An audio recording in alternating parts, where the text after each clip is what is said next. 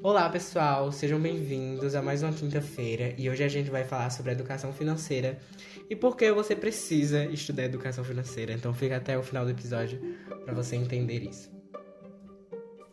Olá, pessoal, eu sou a Júlia. Eu sou Pedro Rauan. E, como de costume, estou aqui para dizer para vocês o que é a educação financeira. Com a nossa frase de sempre, né, de acordo com o pai dos burros, a educação financeira, ela tem por propósito auxiliar os consumidores na administração dos rendimentos, das suas finanças, das suas economias em si, né? Também nas suas decisões de poupança e investimentos e no consumo, no consumo consciente e na prevenção de situações de fraude. Então, a educação financeira, você, quando você a tem, você tem consciência né, do que você faz com o seu dinheiro, do que você precisa fazer tanto para dobrar ele ou então como sumir com ele, né? E como bem disse, para evitar situações de fraude, que é algo muito importante você ter conhecimento, viu? Principalmente nesse governo que a gente tem aqui. Enfim, sobre sobre a educação financeira, eu acho que um dos pontos que a gente tem para tratar é a concentração do dinheiro. Porque assim, as pessoas que têm já pouco dinheiro e sabem educação financeira, eles conseguem muito dinheiro. Muito dinheiro mesmo. Quanto mais educação financeira você tiver, você consegue mais dinheiro. Então, isso já seria um bom motivo para você estudar educação financeira, mas enfim, a gente deixa os motivos mais pro final.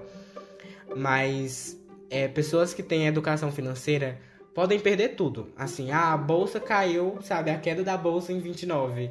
Caiu tudo. Mas por ela ter a inteligência financeira, ela sabe onde ela tem que aplicar, onde ela tem que investir para recuperar tudo que ela perdeu.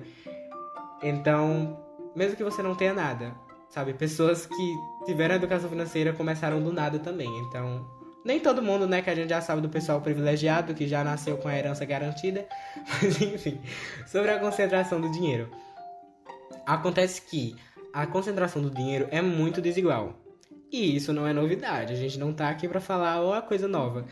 Mas basicamente é as pessoas que têm 90% do dinheiro são 10% da população. Entendeu? A, a, relação. Não são números exatos, mas é só pra você ter uma noção. Então, assim, tem pessoas com muito dinheiro a ponto de ser um PIB de um país subdesenvolvido.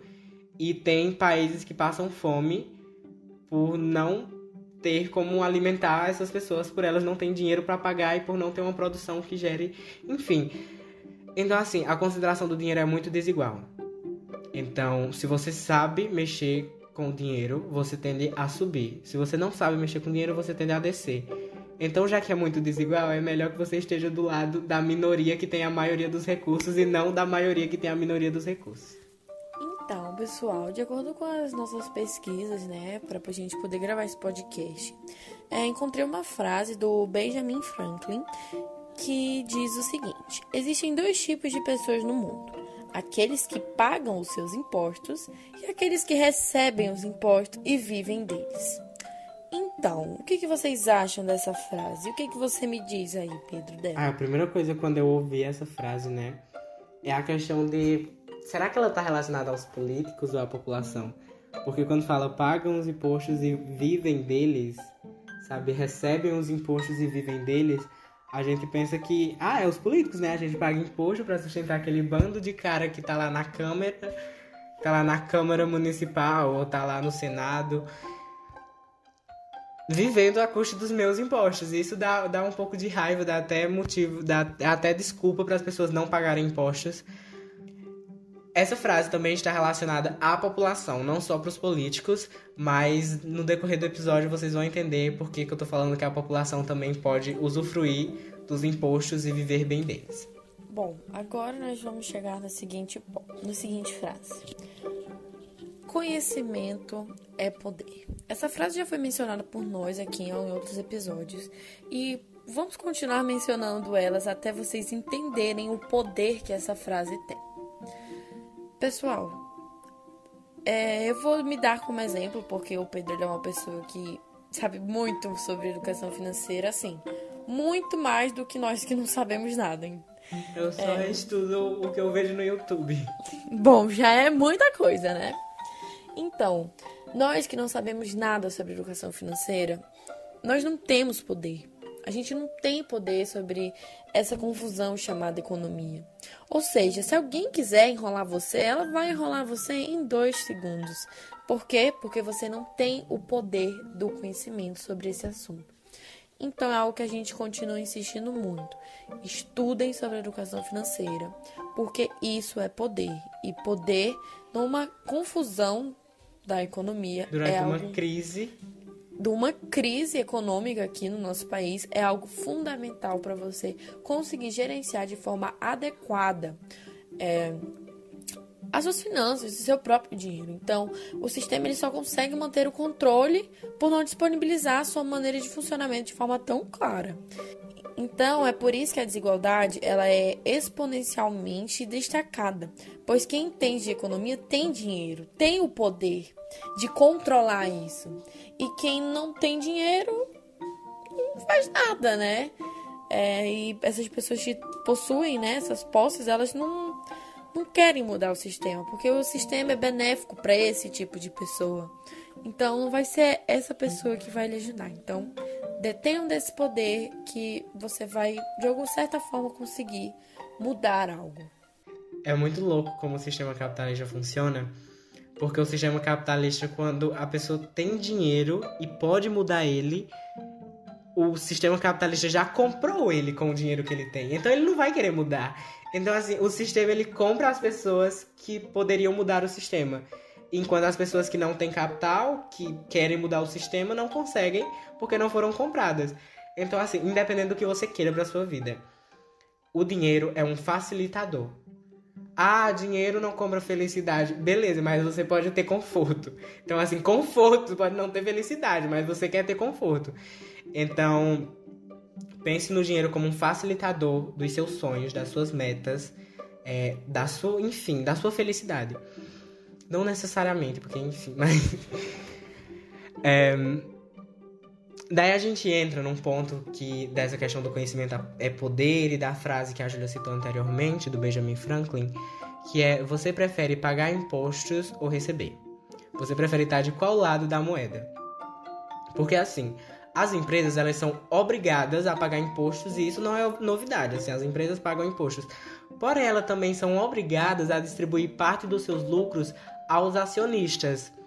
Então, assim, por as empresas serem obrigadas a pagar parte do, do seu capital para os acionistas, é como se fosse um imposto, porque sai como se fosse um, uma dívida para eles, entende? Então, qualquer um pode ter parte de uma empresa, pode ser dono de parcialmente, claro, de certa empresa que esteja com capital aberto na Bolsa de Valores. Enfim, Bolsa de Valores, esses outros termos, você tem que aprender com, com o dia a dia e com algumas aulas. Enfim, mais pra frente a gente vai dar algumas recomendações para você adentrar nesse mundo mágico das finanças. Mas em parte é isso. Se as empresas são obrigadas a distribuir parte do seu lucro, você pode ser essas pessoas. Entendeu? E não é muito difícil. A gente pensa que, oh meu Deus, virar acionista de uma empresa só milhões. Não, tem ações. Ações do Magazine Luiza é 35 reais. Sabe? É, é, o dinheiro do final de semana que você pode deixar de usar no final de semana para virar dono parcialmente do Magazine Luiza. Só um exemplo. Então, não é tão difícil assim. Fica calmo. Não ainda, mas vai dar certo. Bom, pessoal, é Agora nós vamos entrar num momento mais sério aqui do, do nosso podcast, que é no ponto que a gente tem que dizer para vocês que vocês precisam saber sobre educação financeira. Vocês precisam dela para conseguir um futuro no nosso país futuramente. Você tem que investir.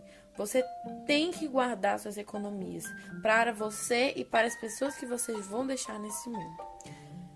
Então, por favor, prestem atenção nessa explicação de agora, porque vai fazer total diferença, principalmente para os filhos de vocês e para os filhos dos filhos de vocês, porque a cada geração que passa é mais um passo à frente que nós estamos tomando sobre essa parte em que o mundo vai chegar.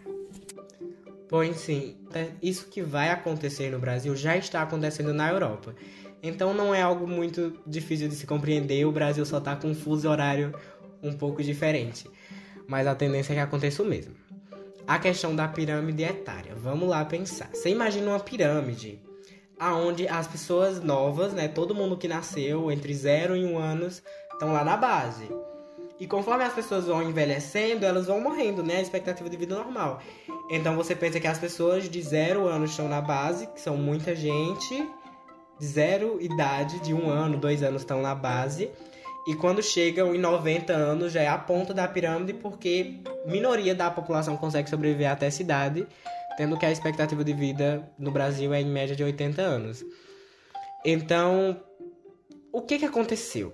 A gente conseguia manter essa pirâmide porque quando a gente ia ficando velho, tinha muita criança para sustentar a gente. Tinha muita criança economicamente trabalhando, tinha muita criança trabalhando, pagando imposto para a previdência, para a previdência conseguir nos manter. Então, era uma conta básica, sabe? Sempre ia ter mais crianças trabalhando do que idosos para sustentar. Porém, vamos lá, com o avanço da medicina, enfim, com o avanço da medicina, a gente teve um crescimento na expectativa de vida. Então, as pessoas que tinham a tendência de viver até, sei lá, 60 anos, agora conseguem viver até 80, até 90. Então, consequentemente, a população idosa aumentou. E a educação subiu. E o que, que isso tem a ver com a educação? Meu, é todo um rolê. Vamos aqui, eu vou explicar direitinho para você pensar. Foi feito um estudo em algum país da África, onde eles fizeram algumas análises, dados geográficos e chegaram à conclusão que ensinar, que colocar mulheres no mercado de trabalho, de que prover educação para as mulheres é muito mais eficazes que outros métodos contraceptivos. Então, assim, quando se investe em educação, principalmente para as mulheres, as mulheres tendem a ocupar mais seu tempo com o mercado de trabalho e, consequentemente, têm menos filhos. Então, assim, chega a ser mais eficaz do que qualquer outro método contraceptivo que o governo possa oferecer para a população. Então, o que, que a gente teve? A gente teve uma melhora na educação aqui no Brasil e, consequentemente, as taxas de natalidade foram caindo, porque as mulheres estiveram cada vez mais conquistado seu espaço no mercado de trabalho, consequentemente tendo menos filhos. Aí o que que acontece? O pessoal vai sobrevivendo mais tempo, ficando mais velho, tendo menos filho, porque está dedicado mais ao emprego, enfim, à vida profissional.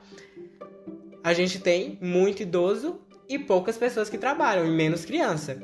Então a, a pirâmide, como eu citei no exemplo, agora você imagina ela como uma torre de castelo, sabe? Onde ela é reta embaixo e um, e um triângulo em cima, sabe? Então ferrou. Como que, como que os idosos vão conseguir se aposentar, sendo que a gente tem pouca criança trabalhando? Pouca criança trabalhando não, porque é trabalho infantil.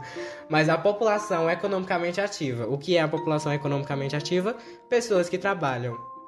Então, se a gente tem poucas pessoas que trabalham, muitos idosos, enfim, precisando da previdência, de onde que o, que o governo vai tirar dinheiro para sustentar todos esses idosos?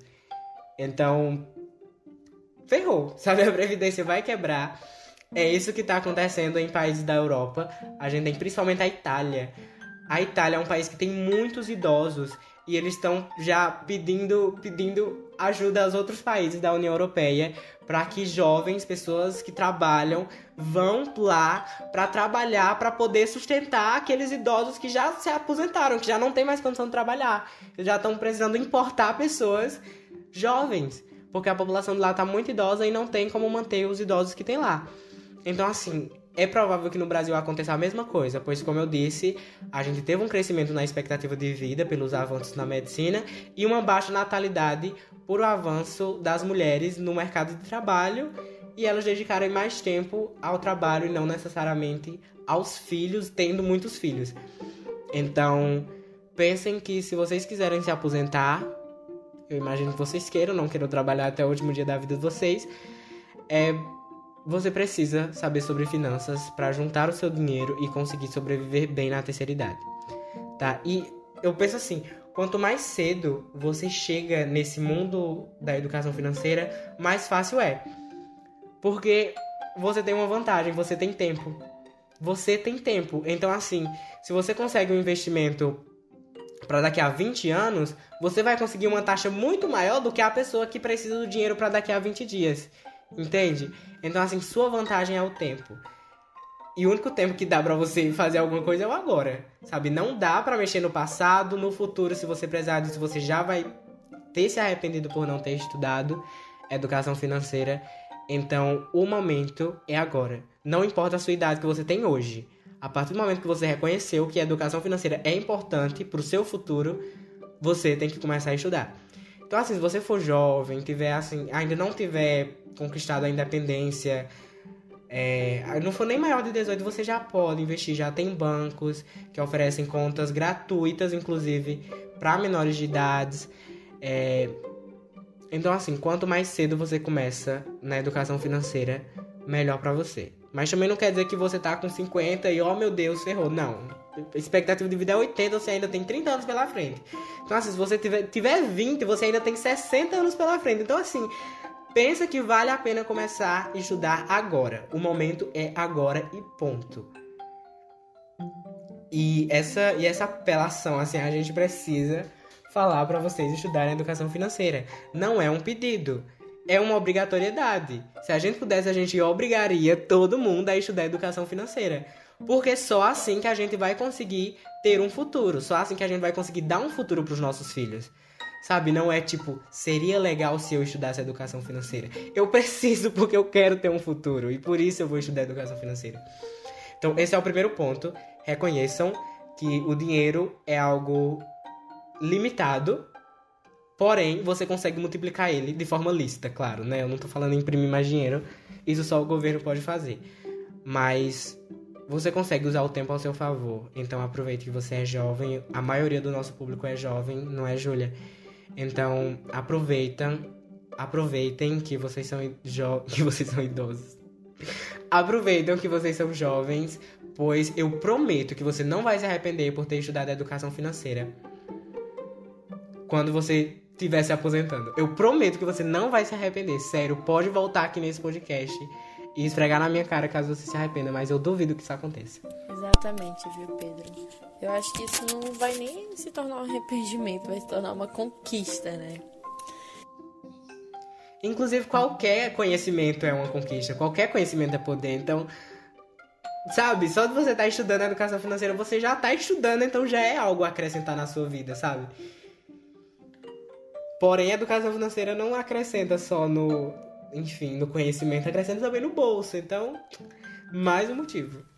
Realmente, não, não tem outra explicação. Só vamos conseguir aprender com os estudos. E não vai ser fácil, pessoal. A gente não tá aqui dizendo uma historinha boa para o neném dormir. Isso realmente não vai ser fácil. Vocês vão ter que estudar muito sobre isso, e principalmente estudo de mercado que é o ponto principal, né, da, da história toda aqui. Então, por favor, persista. Comece abrindo um simples vídeo que nós vamos dizer aqui, onde você pode encontrar de maneira mais fácil e eficiente. Gratuita, inclusive. Exatamente, gratuita. Vá fazendo as coisas de pouco em pouco, que você vai chegar, pelo menos com uma base, que acho que para pessoas como nós já é mais do que o suficiente. Então, persistam. Não vai ser fácil, mas o resultado lá na frente é com certeza maravilhoso. Sim, exatamente. Falou tudo, Julia. Não vai ser fácil assim que você entrar é, para estudar, você já vai, oh meu Deus, o que é IPCA, LCI, LCA, Selic, CDI, meu Deus, tanta taxa. Mas calma, você vai entender a função de cada um e vai dar tudo certo. E ninguém nunca morreu por aprender essas taxas, então é, vai dar certo, vai dar certo, sério. Eu tenho esperança de um mundo melhor a partir do momento que a gente começar a conhecer como é que funciona o mundo. E outro assunto que eu queria tratar em relação à educação financeira é a questão dos bilionários, que eu já falei lá no início.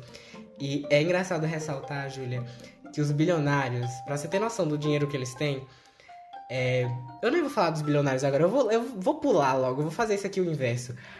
A ONU, Organização das Nações Unidas, divulgou um relatório que o mundo precisaria de 10 bilhões de dólares para combater a fome em mais de 80 países. Então, assim, a ONU, né, organiza o mundo inteiro, cuida lá do mundo inteiro, 10 bilhões de dólares. Você pensa, nossa, 10 bilhões de dólares é muita coisa, né? E é para combater a fome em 80 países.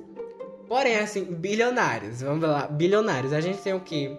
O Jeff Bezos é o cara mais, mais rico do mundo atualmente. Não sei a fortuna dele porque cresce a cada dia. Mas eu sei a do Bill Gates, é, o criador da Microsoft. Enfim, é, a, a da fortuna, patrimônio. Enfim, o patrimônio do Bill Gates é em média, vou falar em média porque cresce a cada dia e cai a cada vez que ele compra alguma coisa, enfim. Em média é 180 bilhões. 180 bilhões. Então, assim, só o Bill Gates, o dono da Microsoft, conseguiria acabar com a fome do mundo à vista. E ainda sobraria 170 bilhões para ele continuar sendo um bilionário. Então não mudaria nada na vida dele. 10 bilhões para quem tem 180 não é, não é assim, ó oh, meu Deus. Não chega a ser nem 10% da renda não dele. Chega nem a ser uma falência, né? Não, tipo. E, e, ele tem empresas, então ele vai conseguir recuperar esse, esse dinheiro em algum outro momento. Então, quando a gente para pra pensar que os bilionários conseguiriam acabar com a fome no mundo, não é só tipo, ah, acabaria lá na África, que é muita gente. Não, é no mundo inteiro. À vista, a gente tem uma noção, assim, do, da, do quanto que é um bilhão, sabe? Do quanto que é 180 bilhões. Mas é isso, os bilionários conseguiriam acabar com a fome do mundo à vista. Então, se você quiser acabar com a fome do mundo, você pode tentar ser um bilionário e acabar com a fome do mundo à vista. Tenho certeza que seu nome ficaria lembrado. Mais um motivo para você aprender educação financeira. Então, pessoal, agora nós chegamos na parte das recomendações, onde vocês vão encontrar lá no YouTube todos esses canais é, de forma simples, de forma prática e grátis, tá bom? Vale ressaltar isso. Então, vou começar com o primeiro canal, que se chama Bruno Perini. Temos também o Primo Rico, a Nath Finanças e o Me Poupe. Bom, é, sobre esses canais, Julia, é o, o primeiro que eu conheci foi o Me Poupe. Ele é apresentado pela Natália Arcuri. E eu recomendo o Me Poupe como um dos principais para você aprender finanças, porque ele tem uma playlist específica para quem não entende nada de finanças. Então você entra no canal Me Poupe e lá você já encontra a playlist Comece por aqui. Então é bem intuitivo, você começa por lá e você já vai ter noção básica o que é Selic, PCA, enfim, vários tipos de investimentos.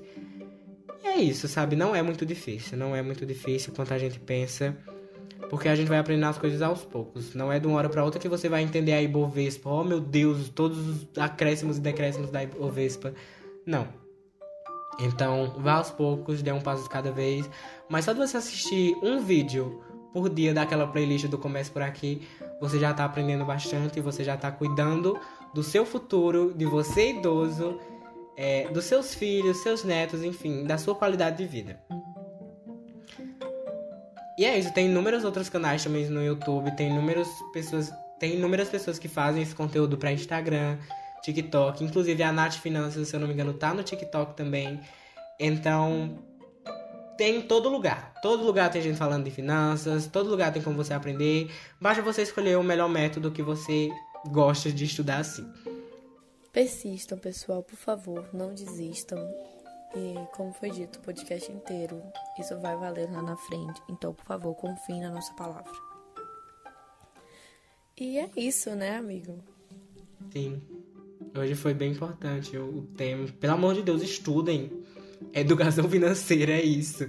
É isso que a gente tá dizendo desde o começo do episódio. Estudem. Estudem educação financeira. Ponto. Acabou o episódio. É só isso. Resume todo o nosso episódio. Estudem educação financeira, vocês não vão se arrepender. Sigam a gente nas nossas redes sociais, viu? E até o próximo episódio, gente. Até a próxima semana. Tchau. Até amanhã. Eu sempre me esqueço. Até amanhã, é. Amanhã nós temos repertório sociocultural. Até amanhã. Beijo, pessoal. Beijo, tchau. Thank you.